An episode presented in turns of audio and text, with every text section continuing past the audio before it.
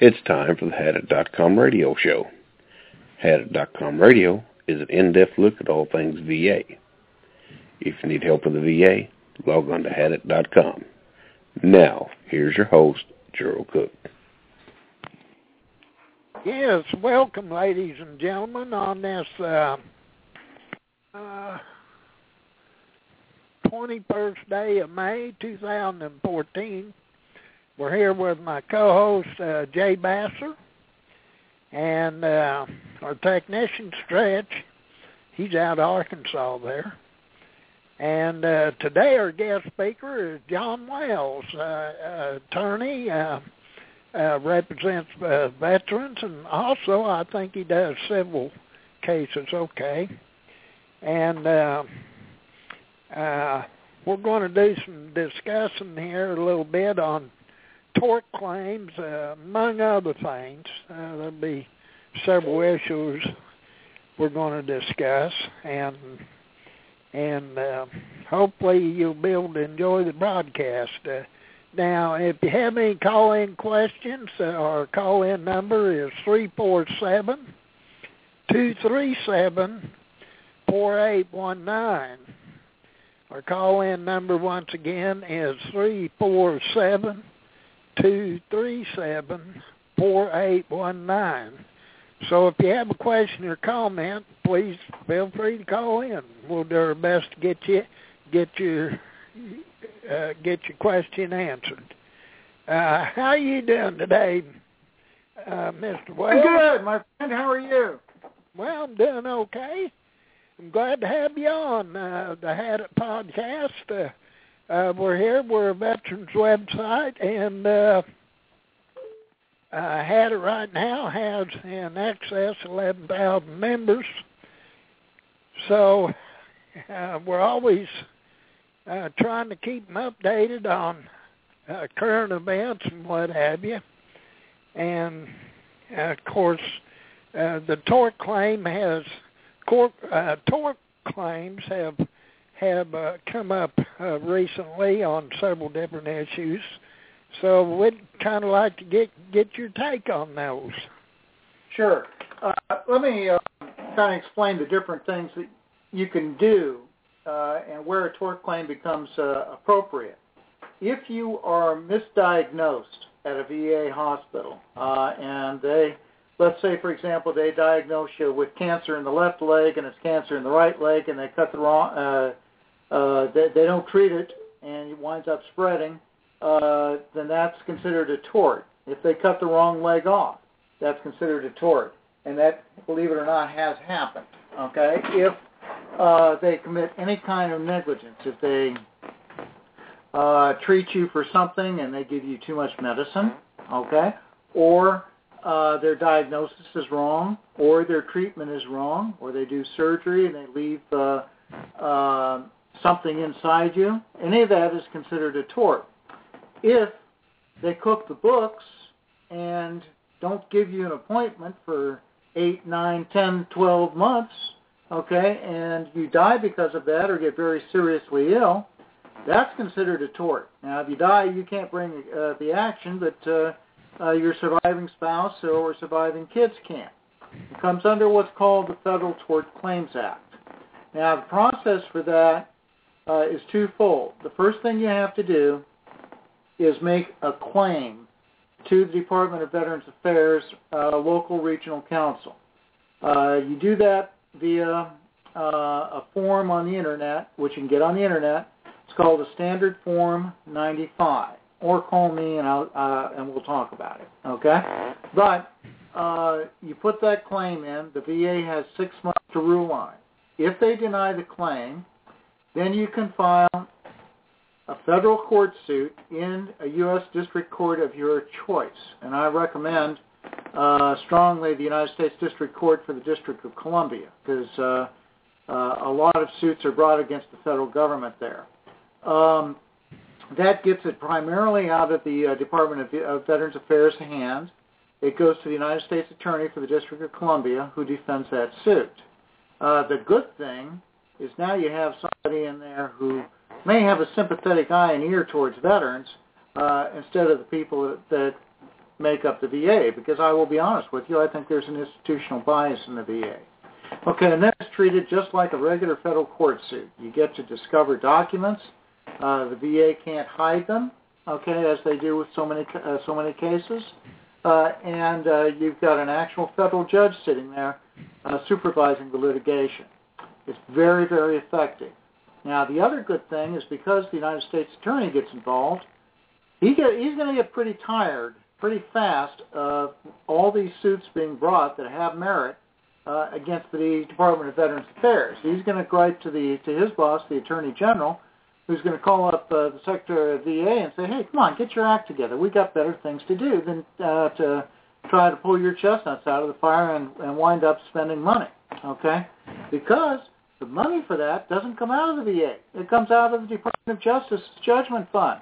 So they're uh, they have a vested interest in trying to get that. Uh, you know, if, if we start bringing these suits, they have a vested interest in putting pressure on the VA to get the job done. Now, the kicker is that has to be brought or presented to the VA within two years. Two years from the date of uh, uh, the uh, the tort or the medical malpractice. Now, if the VA denies it, you have six months to bring the complaint in federal court. Now, you can probably try to present the claim on your own. I don't recommend it because people don't know how to present them, and what happens, they wind up limiting themselves. But for golly, do not try to go into federal court by yourself. Okay? I mean, the judges will try to work with you, but still, there's uh, some very strict sets of rules. Uh, and if you don't, uh, uh, if you're not an attorney and you don't know what you're doing, you can wind up messing it up. Plus, if the court decides that that case is published, is published, then that becomes a precedent, and you can wind up screw, messing things up for other people. So you don't want to do that. Make sure you get an attorney. Alternative number two. Let's say you've got past the uh, two-year statute of limitations. You can bring a, uh, present a claim to the VA uh, under Section uh, 1511, I believe it is. No, I'm sorry, 1151 of Title 38 of the U.S. Code. Uh, that claim goes to the VA and it's handled like any other VA claim. Uh, the only time I would recommend doing that is if you're outside the statute of limitations. Now, uh, what you can get though is you can get a small pension, basically, uh, if you can show that the VA was negligent. Now, the easiest, the best way to do it is do the Federal Court Tort Claims Act first, get a cash settlement, and then go file your 1151 claim. And that way, especially if you're a young person, you can wind up getting a pension for life. So those are the uh, uh, the two alternatives that uh, uh, you have to lay out. Now, so in other words, you can have like a double whammy if you go the tort claim first and then the 1151 later. That's right. But you know, be aware you can't double dip. Uh, if you're awarded something under 1151, they're going to subtract the amount that you're given on the tort claims. So well, you know it's. I see. I understand. But, but uh, at the same time, though, it it still could could put in in motion your uh, monthly check or your uh, service connection. That's right. That is right. Now, here's the other thing. Of course, you know you have to be eligible for treatment. Um, I mean, I heard the case of somebody showing up at the VA and saying, "Hey, treat me," and they're not eligible for treatment, so they get turned away, and then later on they try to sue. You can't do that. You've got to have established criteria that you're eligible. But here is a here here's an issue. What happens if you are eligible, but the VA takes two and a half to three years to process your claim, which is not unusual, and you die while they're trying to process that claim? If you can show that the VA was negligent, and in two and a half, three years is certainly negligent, then once you're awarded that claim, or once your spouse or, or uh, children are awarded that uh, service connection, then you can bring the Federal Tort Claims Act and say, you know, he was not treated because, you know, the VA did not pro- uh, promptly process his claim. I think the key to it, Gerald, is this gets kind of complicated if you've been damaged by the VA or one of your loved ones has died or been damaged by the VA, contact an attorney. And contact an attorney that does either Veterans Law or Federal Tort Claims Act. And, uh, you know, d- just don't go down and get the guy who does divorces to do it. Make sure you got somebody who knows what they're doing. Well, yeah, it's. Uh, I don't think it'd be advisable to go to court at any time without an attorney, uh, especially dealing with VA issues. Uh, it, it just don't make any sense. I understand, but you'd be surprised how many people try to do it. Um, attorney is certainly important to have on board because, as you said, uh, this is uh, they have certain procedures and they want them followed and and rules you have to adhere to and and uh, it, it's not something you want to undertake on your own. That's right. And one of the things that my organization, Military Veterans Advocacy, does is uh, we are bringing litigation on behalf of individual veterans, okay, and on behalf of, of groups of veterans. For example, uh, you know, you may know that the uh, Agent Orange Act uh, uh, has been implemented, and it reads uh, Air, Land, and Naval Service in the Republic of Vietnam. In 2002, the Department of Veterans Affairs implemented a, uh, a general counsel's opinion that said, well, in the Republic of Vietnam, gee, that just must mean the landmass, and stopped giving benefits to those that were on the territorial seas. Well, you know, the Agent Orange was mixed with petroleum, and I live down here in Louisiana. We can guarantee petroleum floats. We saw that in 2010. It'd get into the rivers and go right out into the South China Sea. Then as those ships would uh, take seawater in to convert into drinking water and water for the boilers, that process, the distillation process, would not remove the dioxin. So these guys were getting a straight shot of Agent Orange into the drinking water. Now, VA said, "Too bad, so sad. We don't care," and we've argued with them for uh, for years. Uh, it's potentially affecting as many as 174,000 Navy veterans. We have a bill pending in Congress. It's um, HR 543, and for any of your listeners that want to write and call their congressman, I'll repeat that. It's HR 543, uh, introduced by Congressman uh, Chris Gibson. We have 201 co-sponsors on it as of today.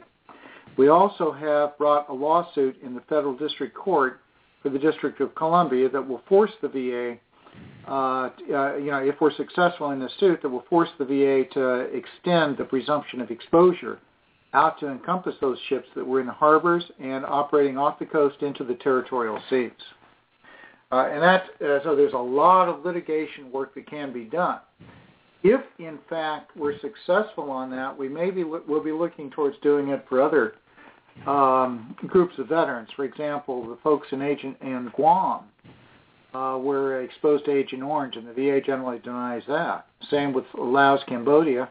Some some folks in Thailand, uh, they are granting now on the, uh, the DMZ, but the uh, in Korea, but the folks that flew the C-123 planes after they were returned from Operation Ranch Hand, they're denied the presumption of exposure, even though that dioxin adhered to the inside of the ta- tanks and continued to be the gift that's uh, kept on giving. In fact, uh, please pray for them because uh, they're making a presentation this summer to the Institute of Medicine to try to get the Institute of Medicine on board. And, and, and, and back to the Blue Water Navy, we presented to the uh, to the Institute of Medicine as well, and they agreed with us and said the presumption of exposure should not be taken away from the uh, Blue Water Navy veterans.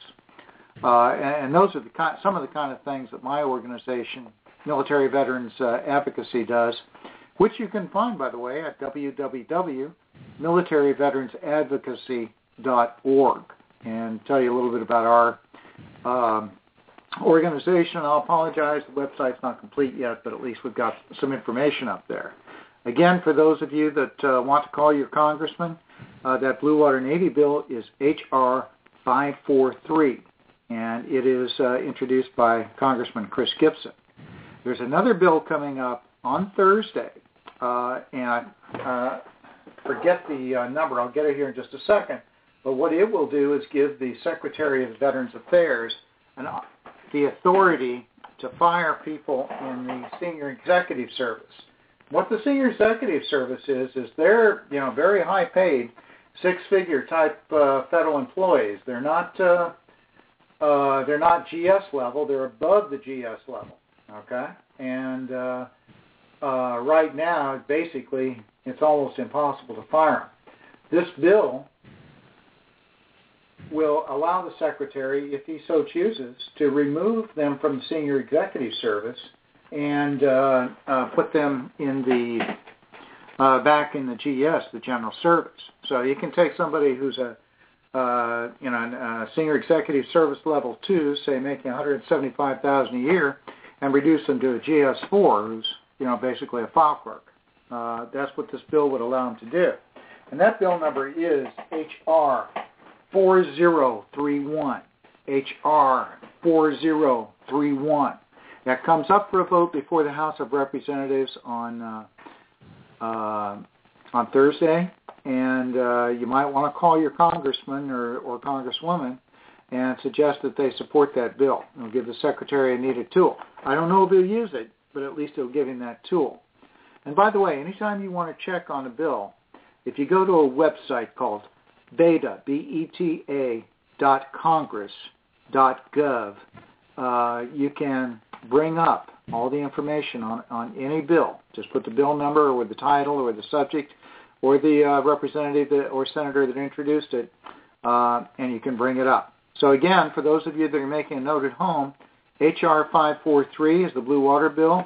H.R. 4031 is the one that will give the Secretary of Veterans Affairs the authority to uh, act against members of the senior executive service who are incompetent. I, I hope that's helpful to you, Joe. Yes, it is. Appreciate it. Um, yeah, this is the type of information we're trying to get out to to our veterans, and of course we do have a lot of uh, Navy veterans involved with the HADIT website. So uh, uh, this is something that they can be used. Do you mind uh, uh, giving your website and phone numbers out again?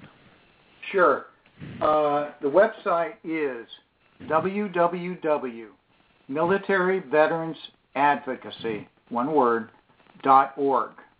Uh, my number, toll free, is 800 817 5123.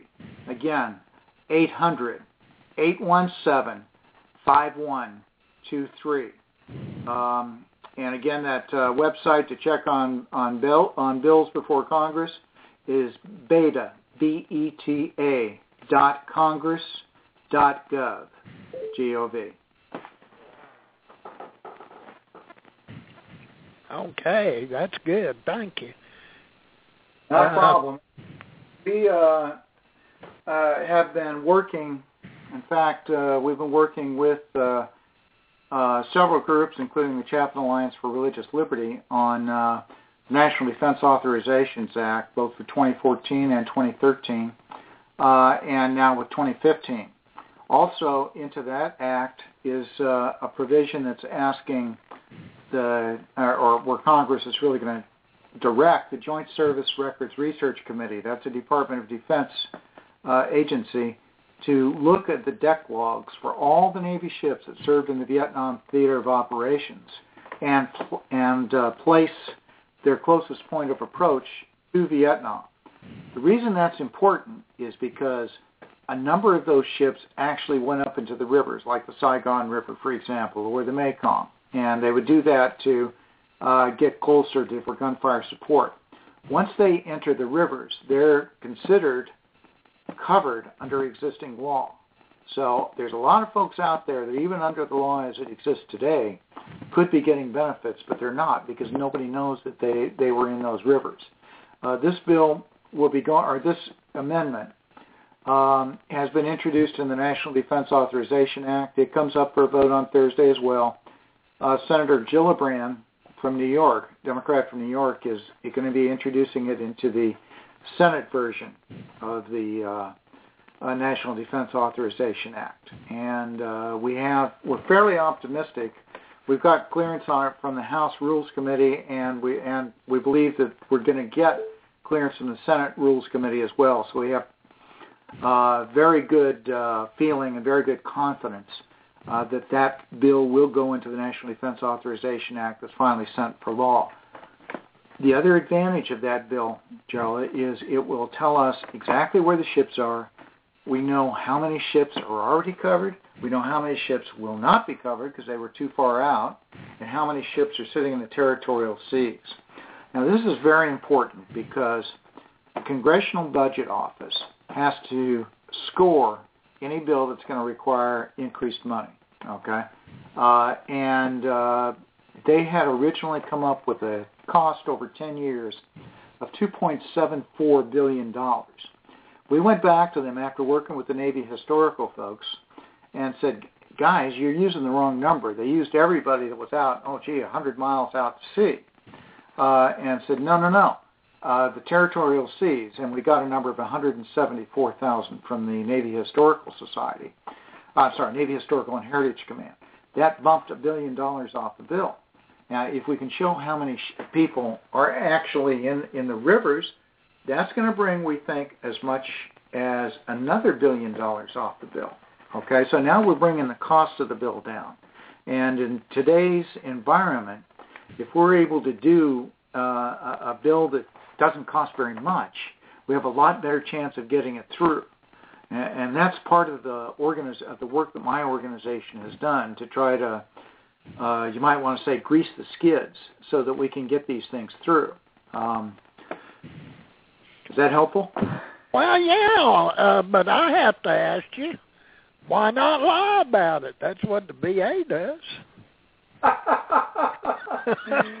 well, um, First off, we're not the VA. We tell the truth. The second, the second thing is the Congressional Budget Office does their own analysis. If we did try to lie lie about it, we'd get caught, and that would destroy our credibility. Now, and I think we have some decent credibility up on the Hill. We work with uh, uh, both sides of the aisle. Um, we have sponsor. Uh, gosh, uh, our um, uh, on, on the HR 543 bill, we have uh, a range of sponsors from Debbie Wasserman Schultz on the Democrat side to Darrell Issa on the Republican side. So you can't say we don't run the full gamut.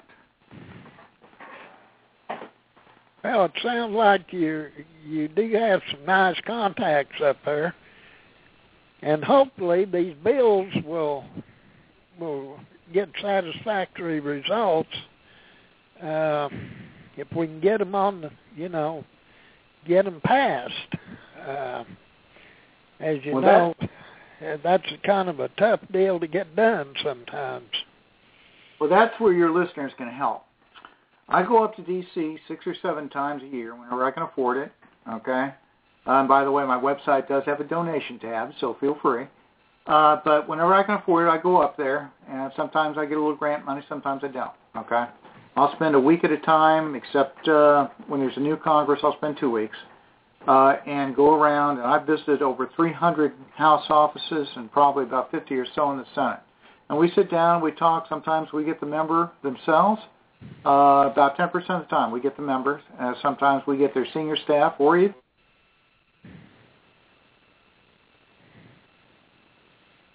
Oh,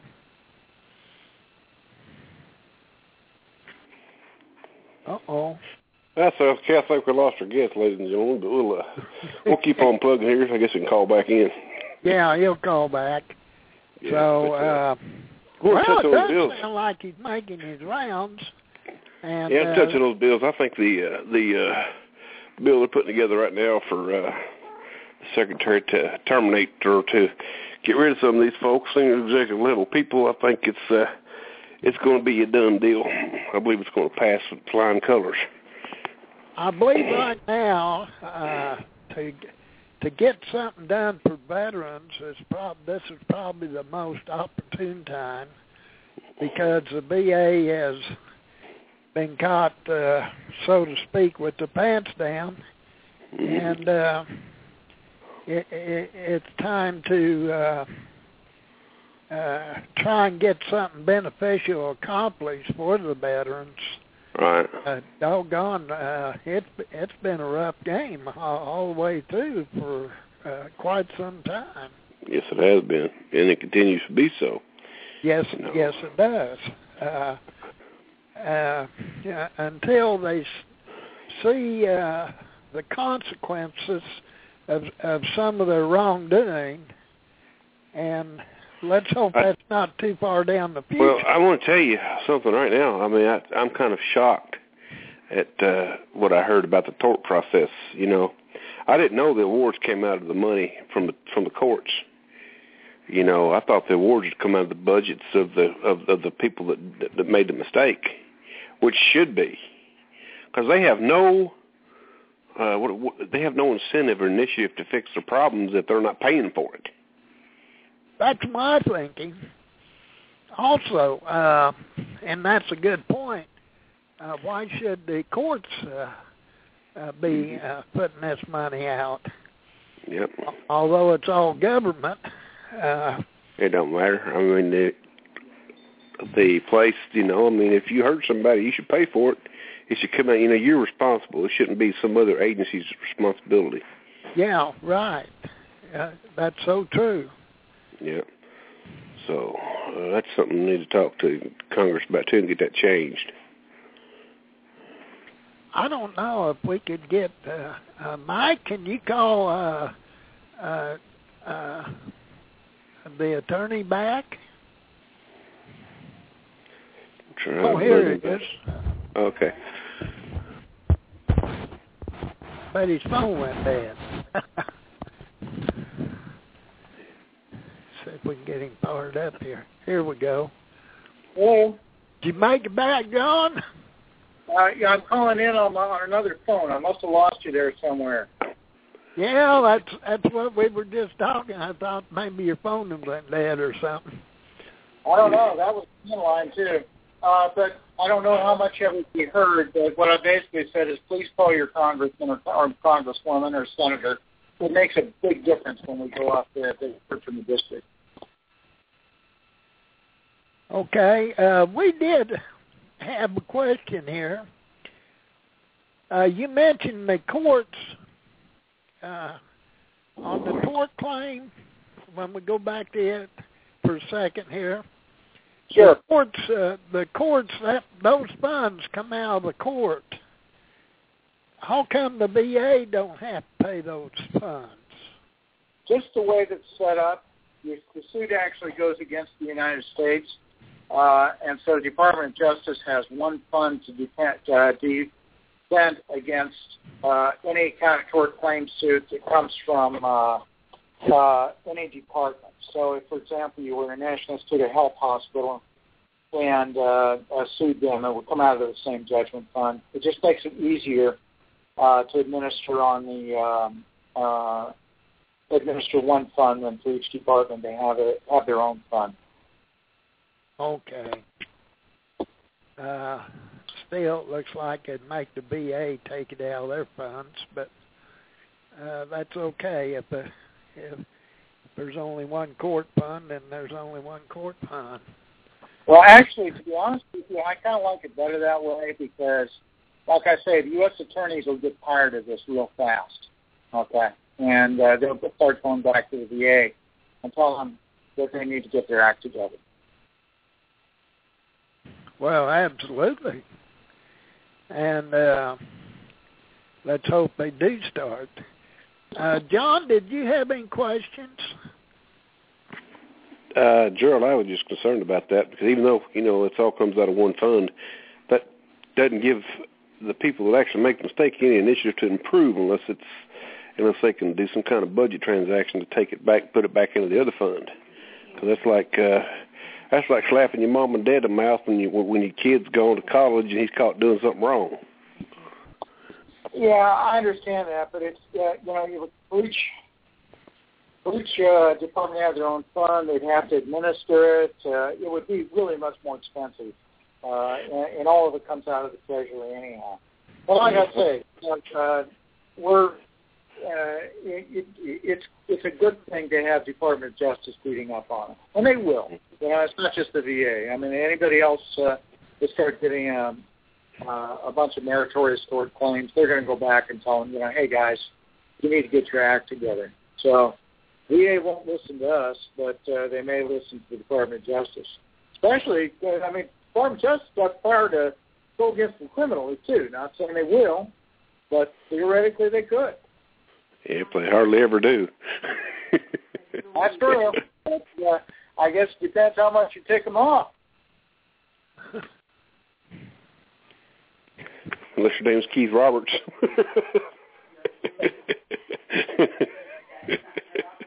no, but that's a that's a mess, folks. Some of the other things that we do, though, is as well as trying to get veterans benefits, we also do court martials. Uh, Uh-huh. We do court martials. We defend military people at court martials. Okay, and uh, we look at people that have been mistreated for whatever reason, um, and take those cases to federal court. For example, I've got a case right now uh, of a lieutenant commander who was uh, uh, an environmental health officer, and she started raising Cain about the uh, burn pits in Afghanistan. And I got to tell you, those burn pits, that's aging on to the 21st century. All the toxins Mhm. being burned is terrible. And she's raising Cain, and uh, I guess she opened her mouth once too often. Uh, she winds up being at a fire base in Afghanistan and gets sexually assaulted in the middle of the night. Then they, uh, when she reports the sexual assault, they claim she's nuts and uh, go in, and we've got proof that they, that there were some people that actually manipulated her health records uh, and forced her out for 17 years of service. Uh, we'll be filing that suit in federal court, court very soon because she was a whistleblower, uh, and uh, nobody should be treated that way. Now, I'm not going to sit here and tell you, by the way, that all the, that all the sexual assault claims are um, are true because you know I've defended sexual assault claims too and found that uh, some of those claims, many of them, many of them, not all of them, many of them are false. But uh, this lady stood up. She went through a psychological evaluation, and she went through a polygraph test, which she passed with flying colors. So uh, I'm here to tell you, I believe to the depths of my soul that she uh, uh, that this really did happen to her. Well, will her rank and everything be reinsto- restored to her? If we win, it certainly will. And uh, that way she'll be able to at least get compensation out of the VA. Well, more than that, she'll get her back pay and, and uh, probably about three years back pay and an opportunity to retire. Yeah, because that time that that- that's time served. I mean, even though the time that the litigation is going on, you know, they go back and say it takes three years to get it solved, and you know that makes her automatically eligible for retirement. That's probably the best thing for her, is you know, That's right.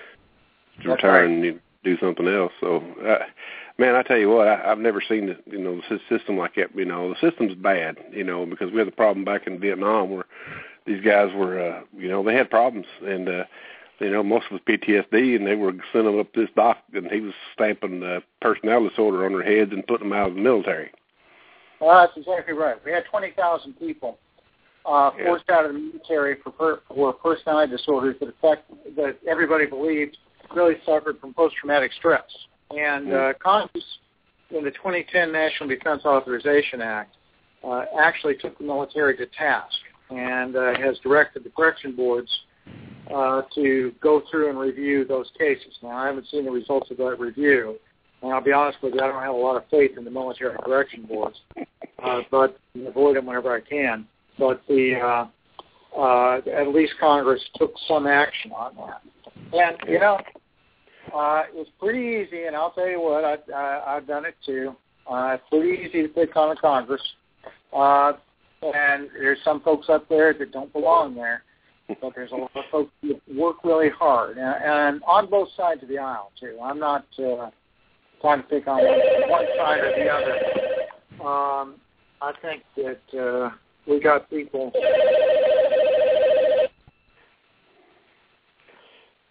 I'll tell you a good story, John. We had a uh, in the background, but we've got Yeah. people in both parties that do work pretty hard. I get their Um, you know, my appointments usually start at eight in the morning or eight thirty in the morning, uh, and uh, those folks are there. They're doing meetings and so on and so forth. And uh, uh, five or six o'clock at night, they're still going. I, I had to meet with a con- with a member one time, uh, and it was eight o'clock at night. That was first. Uh, he said he wanted to see me. Something happened. Uh, he got called for a vote. So uh, I had to come back at 8 o'clock at night. And I said, man, do you do this very often? He says, all the time. So, you know, we, it's fun to give those guys uh, uh, uh, raise Cain with them, and they do work for us, and so we should. But uh, in, in all honesty, there's a lot of them out up there that really do work hard. Mm-hmm. Not all, but a lot. Yep, that's true. That is true. We were dealing with that, though. I was thinking about a veteran I found out the other day. I run across his issue. He passed away here last month, and I was talking to his wife and got to digging a little bit. He was diagnosed in the military. He was actually was taking his son to, to uh, school, and his son was afraid because they were doing TB skin test. Yeah. And he was afraid to have it done, so he took him to school and was going to show him you know, how easy it was. He said, "I'll take one with you." So he did. He took a skin test. The next thing you know, military gets word of it, and they look at his hand, arm, and they grab him up and ship him off to New Jersey for a year. this was back in the '60s, and then he spends a year in New Jersey, and then they offer to, they try to put him out, and he getting close to retirement, so they let him stay in, and they send him to Vietnam after his TB, I guess, was cured, which wasn't cured. Tuberculosis never cures; it goes dormant or becomes inactive, you know. And then when he gets out, he files a claim on it after he retires, and they deny it, saying he was cured. oh, Jesus, you're kidding me. Uh, but you know, there's another issue too that uh, a lot of people don't realize is these guys. Uh, there's what's called a medical evaluation board. Okay, yeah. and uh, I gotta tell you, I'm not real happy with them. Uh, they grant you, they're supposed to grant you disability, and if it's more than 30% disability, uh, a military retirement, two, and a half percent uh, uh, of your base pay per year. Well, they don't, they don't do that very often. I mean, I had a guy who was a Marine rifleman uh, whose uh, half of his hand was blown off in Iraq, and they said he's fit for service well, how can you say fit for service? So we took them to court, and unfortunately, we we we won half of it. We didn't win everything we wanted, but uh, you know, they said, well, he was assigned uh, to Festa. He was assigned to the chapel to do some woodworking. I said, well, you might be able to woodwork, but you can't go out there and uh, lead a platoon of uh, Marines uh, in Fallujah when you've got half your hand missing. Uh, it's uh, so, but but they pull it all the time. And what's driving it? is dollars, the size of the military. Uh, when they reduce the military, as they're doing right now, uh, then they want to find ways to get rid of them. And they would prefer to get rid of them in ways where they don't have to pay any benefits. So it, it's dollar driven. Uh, Congress has caught them at it. We've caught them at it. And uh, uh, yeah, they, uh, they just sit, sit up there and deny, deny, deny. And I'll be honest with you, DOD is just as bad as VA. Mm-hmm. So that's what our organization's for, is to take these kind of cases on that are meritorious. We do screen them, uh, but take cases that are meritorious and uh, uh, run with them. And, you know, unfortunately, we do have to charge, but, you know, I try to do a reduced rate for uh, military and veterans also. Mm. Well, that's a good thing you do. We appreciate what you do for veterans, buddy. It's uh, not many folks out there doing it. There's a few, but I got news for you. VA law is a different. It's a different animal. VA law is a different animal, and so yes, it is. Military law. You know, because it's it's it's quite a practice. Again, if I could uh, just put out in case people have joined us. Uh, excuse me. Hmm. But it is quite a different animal, isn't it, Gerald? It sure is, and uh, let's hope uh, all's going on right now will will make a definite uh, change in it, a recognizable change for the better. Well, for a little while it will, Gerald. You know, I mean, I all, every time, every time. I do every, think for a little while it will. Uh, yeah, yeah. I got my fingers crossed that it'll be more than a little while, but we both know how the VA is. As as soon as the storm kind of smooths out a bit, then then they're back to their old. No, yeah, they're back to their old self. Yeah. You know, it's the way they do. That's their way of life. That's the way they were taught, and their fathers and grandpas were taught. That's exactly right, and that's part of the problem. Uh, Yeah. They're, they're going to try and push all these reports and all these investigations, all these audits past the news cycle. That's what they do. They just delay because something else will come along and all the news channels will pick up on it, and it'll be the flavor of the month. Meantime, you go to a VA hospital and they'll give you a second chance to die for your country. Actually, most uh, disabled vets that's got serious disabilities have already really died for their country, either combat or an accidental injury or whatever. They're just waiting to die. Well, that's true. Well, true. wait, wait and be buried. Yeah. Uh, unfortunately, uh, yeah, they they seem hell bent on just not to take care of their veterans. They act as if the veterans are a bunch of moochers, undeserving Yeah. moochers. Uh, Dirtbags trying to get something, Gerald. Yeah, they're trying to get something for nothing. They're they're a bunch of ponies. They're making it up. They're uh and uh you didn't get sick from doing this or that. Uh, none of your exposure issues has anything to do with what's wrong with you.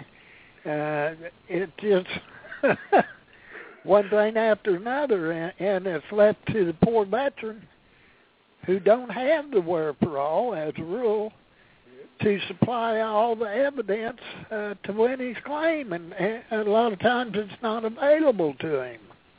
Well, you're right. And one of the things that we've argued about is the VA uh, will sit there and say, oh, the way these things come in, these claims come in, uh, there's no way we can grant them. And they say that some of the veteran service officers will uh, just put unmeritorious claims in with the meritorious claims. And, and there is some truth to that. But, you know, I've argued that the VA should go out and do training. They could do training videos for VSOs.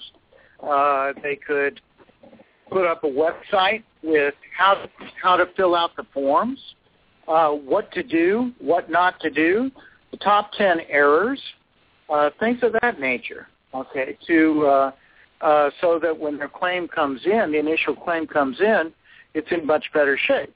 For example, I tell people when they do their claim, don't just dump a bunch of medical records on the VA. Write a memo saying this is what's wrong with me. Number the relevant pages of your medical record, okay? Uh, one, two, three, four, A, B, C, D, doesn't matter. And then for each thing that you're claiming, refer them back to that medical record. You know, pages one, two, seven, or eight, whatever. And actually take a yellow highlighter and highlight what uh, uh, is uh, uh, is relevant for each claim. Uh, that way, the guy that's reviewing the claim, the first thing he's going to do is sit there and he's going to love you because he's not got about uh, 600 pages of medical records and a bunch of squiggles. He's got something that makes sense. Uh, he's not less chance of him missing something. Okay, uh, and if it comes down to where he's trying to make up his mind whether to give it to you or not, if you've made it easy for him, he's more than likely uh, to want to make it easy on you and to help you out a little bit. And, and you know, I give out that kind of advice all the time. The VA should be, you know, doing seminars to teach people how to fill fill these things out. They don't do it. Well, Uh, you were, you're talking about filling out forms. For instance, let's look at this DBQ form. Uh, uh, there's a place the doctor fills out all this data, but there's no place on the form for him to render an opinion. He has to do that with a separate uh, individual attachment, and uh, uh, that's not helpful to to a veteran. A lot of them get them forms filled out, not realizing they need a, a doctor's opinion. That's right. And the C&Ps are just terrible. And first off, the docs don't want to do them. Half the time they're not qualified. Uh, and uh, you know, I mean, I went in. Uh, I'm in a uh, on a cane and a wheelchair because I've I've had foot surgery, and the the podiatrist writes up, "Oh, there's nothing wrong with the foot." Uh, you know, I can't believe it. I, I tried to give her my civilian medical records, wouldn't take them. Threatened to call the cops when I insisted she take them. So I called, uh, you know, we called the VA cop and said, "You stay here. I want you to be a witness." Uh, and but that that happens more than you might think. Uh, I see C&P exams that are just ridiculous. Then you try to get the documents that the doctor relied on. They won't give them to you. Try to get a curriculum vitae to find out how qualified that doctor is. They won't give it to you. I've got cases up right now before the Court of Appeals Veterans Claims uh, and uh, arguing that they are required by due process to give us that information, okay? Because they don't want to give it to you. Uh, they don't want to give you t- the tel- contact telephone numbers of the doctor or the, the guy that's reviewing the claim. You ever trying to get a number of the VA? They give you that 800 number and you go to, uh, uh, yeah, I mean, uh, you better pack a lunch and bring some, bring a thermos of coffee because you're going to be on there for a while unless they just tell you, whoops, there's too many calls. Call back after hours. Uh, it's it's unbelievable. I was I went into uh, uh, the House Debts Committee one time. I was up there. I talked with uh, uh, uh, with one of the staff directors. I said, "When's the last time you called that number?" And she said, "Oh gosh, I, I don't know. Probably been a while. I don't think I ever called it." I said, "Call it." But you know, I mean, just put it on a line that you don't use very much, uh, you know, put it on speakerphone, go about, do your business. And next time I went up there, I said, "You do that?" I said, "Man, I never did get through on that thing." I said, "Welcome to my world." Uh, you know, you you know how easy it would be if you got one of those letters back, or golly, maybe even an email saying, "Point of contact is Joe Blow at telephone number Umpty Squatch." I had a claim waiting for a year and a half because there was no um, uh, form asking for 100% unemployability. But a form was submitted saying, do not want 100% unemploy- unemployability written across the face of the form. Year and a half, they didn't touch that claim because they waited. Now, did they ever come back and tell you? No. It took me a month of Sundays to find out what the problem was. This is just, and this is the reason why we have a backlog. Plus, the Board of Veterans Appeals. You go there, eight per, only eight percent of the veterans appeal out of the regional office, and everybody that's meritorious should appeal. But you go to the Board of Veterans Appeals.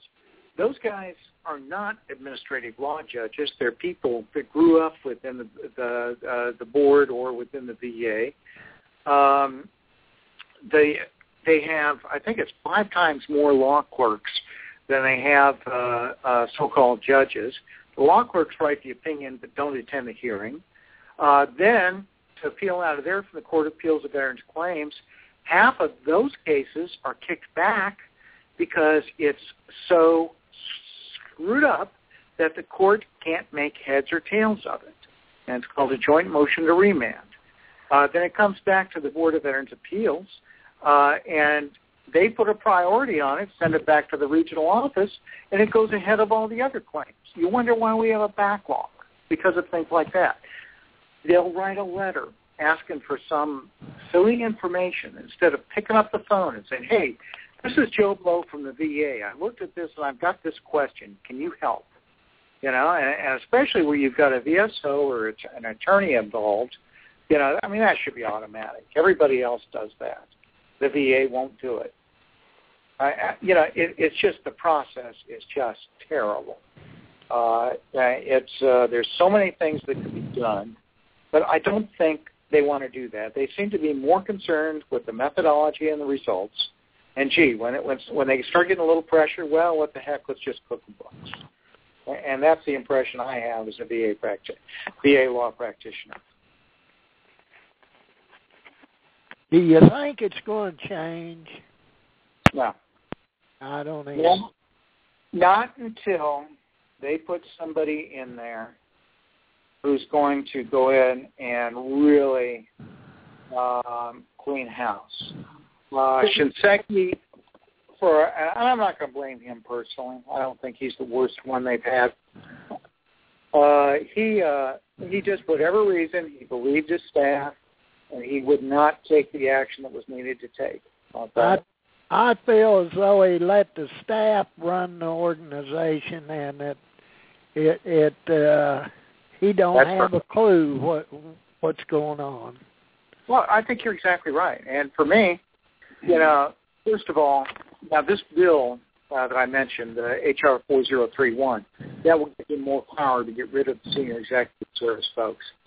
But That's you know, you can still fire them even without that law. It just takes it just takes a while to do it. Well, I don't care if you can't fire them. Take them and, and, and set up a think tank on the Beaufort Sea on the North Slope of Alaska and send them up there rather than putting them on administrative leave at full at full pay like they did with that gal in uh, uh, in Arizona. Yeah. And I'll let them be here on the on the north face of Alaska in June, July, August, them McMurdo Sound in Antarctica. They'll quit. That's where they deserve. Well, actually, they deserve to be Yeah, in jail because these people have broken the law. Well, that's true too. But do what you got to do. This guy's a four-star general. Okay, he's the Army Chief of Staff. He's supposed to get results, and uh, we're not getting results out of him. So, in my opinion, he's got to go.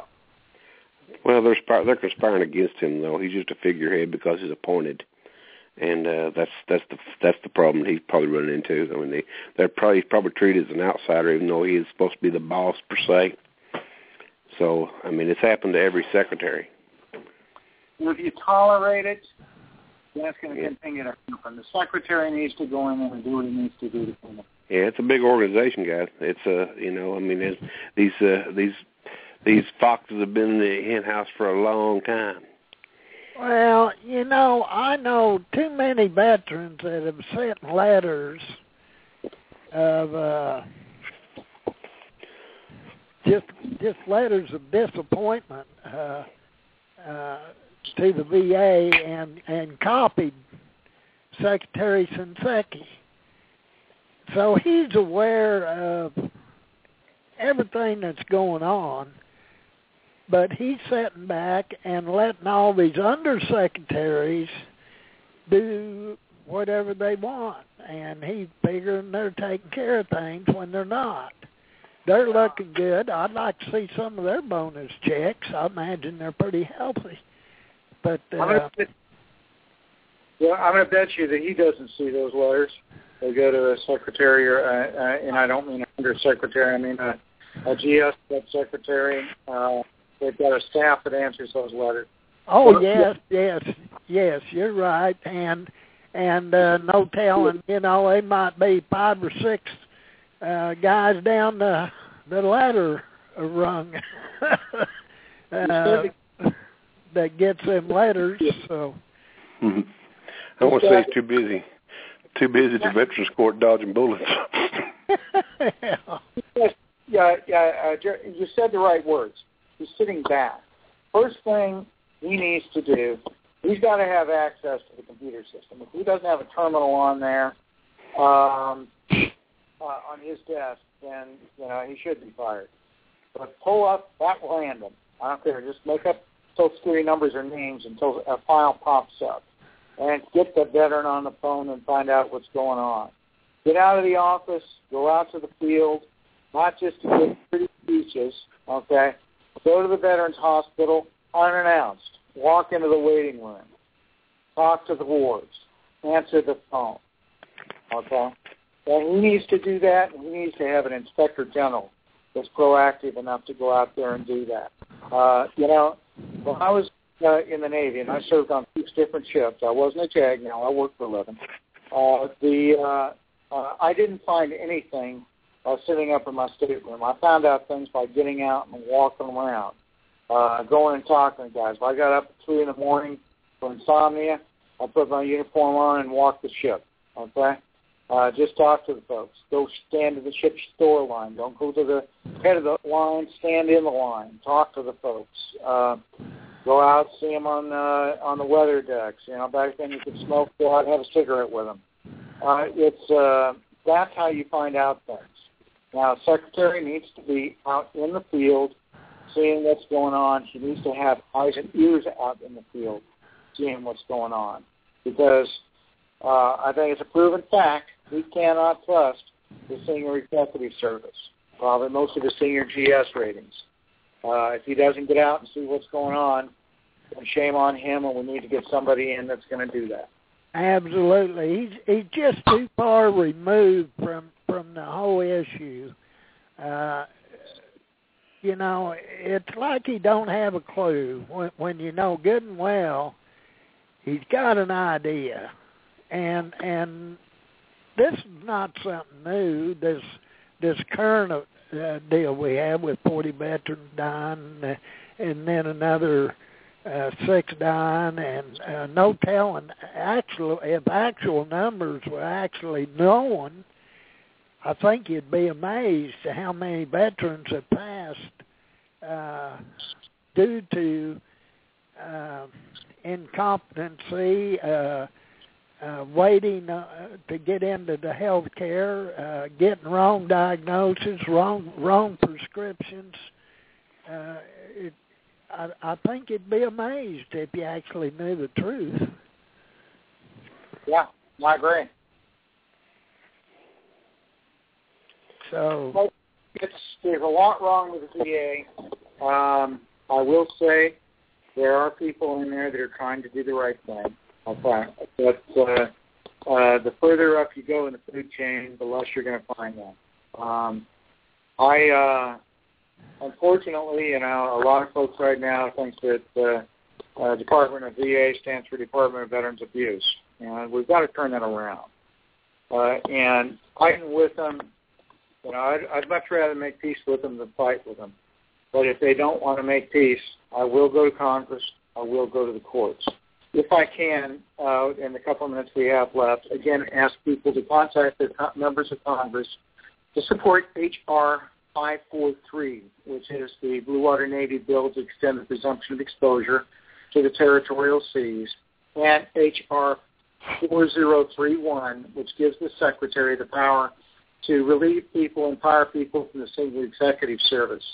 Uh, the latter bill is coming up um, on Thursday for a vote, so please call your members of Congress. Right, we're going, if it's passed, and I think it will, uh, it will then go to the Senate, so call your senators. To track bills in Congress, go to beta, B-E-T-A, dot congress dot gov, G-O-V. For more information on my organization, Military Veterans Advocacy, please go to www.militaryveteransadvocacy, one word, dot org. And my toll-free number is 800-817-5122. Well, John, I I tell you what, I certainly appreciate you coming on the broadcast and enlightening uh, the the membership here, and and not only the Had It members, this is open to the general public also. So uh, we do have a lot of listeners. Uh, on iTunes uh, also. Don't remember. Don't forget. Oh yeah. That's right. you can download this episode at iTunes. Of course, nobody's going to sing now, but you can still download it. yes, yes, uh, yes. The audio file is there. All of our all of our broadcasts are kept in archives, so for future reference. And and uh, believe me, a lot of people go through them and uh, utilize them. Send me a link, and I'll put it on my website. And uh, yes, that's great. So, uh, and we'd love to have you back on here, John. By golly, uh, uh, it, it's always good uh, to to get dedicated people, uh, oriented uh, advocates uh, that will uh, fight for a veteran. I'll email you the link to this and hadit.com there, John, if you want me to. Thank you, sir. link Say again? Uh, go ahead, John. Are, we still on the air? I said I'll, I'll email you the link to the to this podcast in the archives and also to hadit.com. Okay. And uh, Have you ever been to hadit.com, John? Uh, no, I haven't actually. I'm uh, I'm gonna pull it up after we get off here. Pull it up and uh, register for the site, and uh, so we're see we're all fighting the same battle. So you can join us anytime you want to. you know, because it's uh, John Ross is a member, and it's just uh, you know we're hey eleven thousand people, man. That's you know that's what we got. Right And that. that's pretty. Well, That's and uh, uh, give them some information to your folks. good deal. Well, Gerald, I'm going to drop off. You guys go ahead and end this thing, okay? Okay. All right. You've been listening to the Hadit.com Blog Talk Radio Show, sponsored by Hadit.com. All opinions expressed here are the opinions of the individuals appearing on the show and are not the opinions of Hadit.com or Blog Talk Radio. Tune in next time for another edition of Hadit.com Blog Talk Radio and the Ask Basher Show. Thank you, John. Thank you so much. Okay. Thanks a lot, John. We hope to get you back on. I hope to do that. So give me a shout anytime. We sure will. Okay, guys. Okay. Bye-bye. Bye.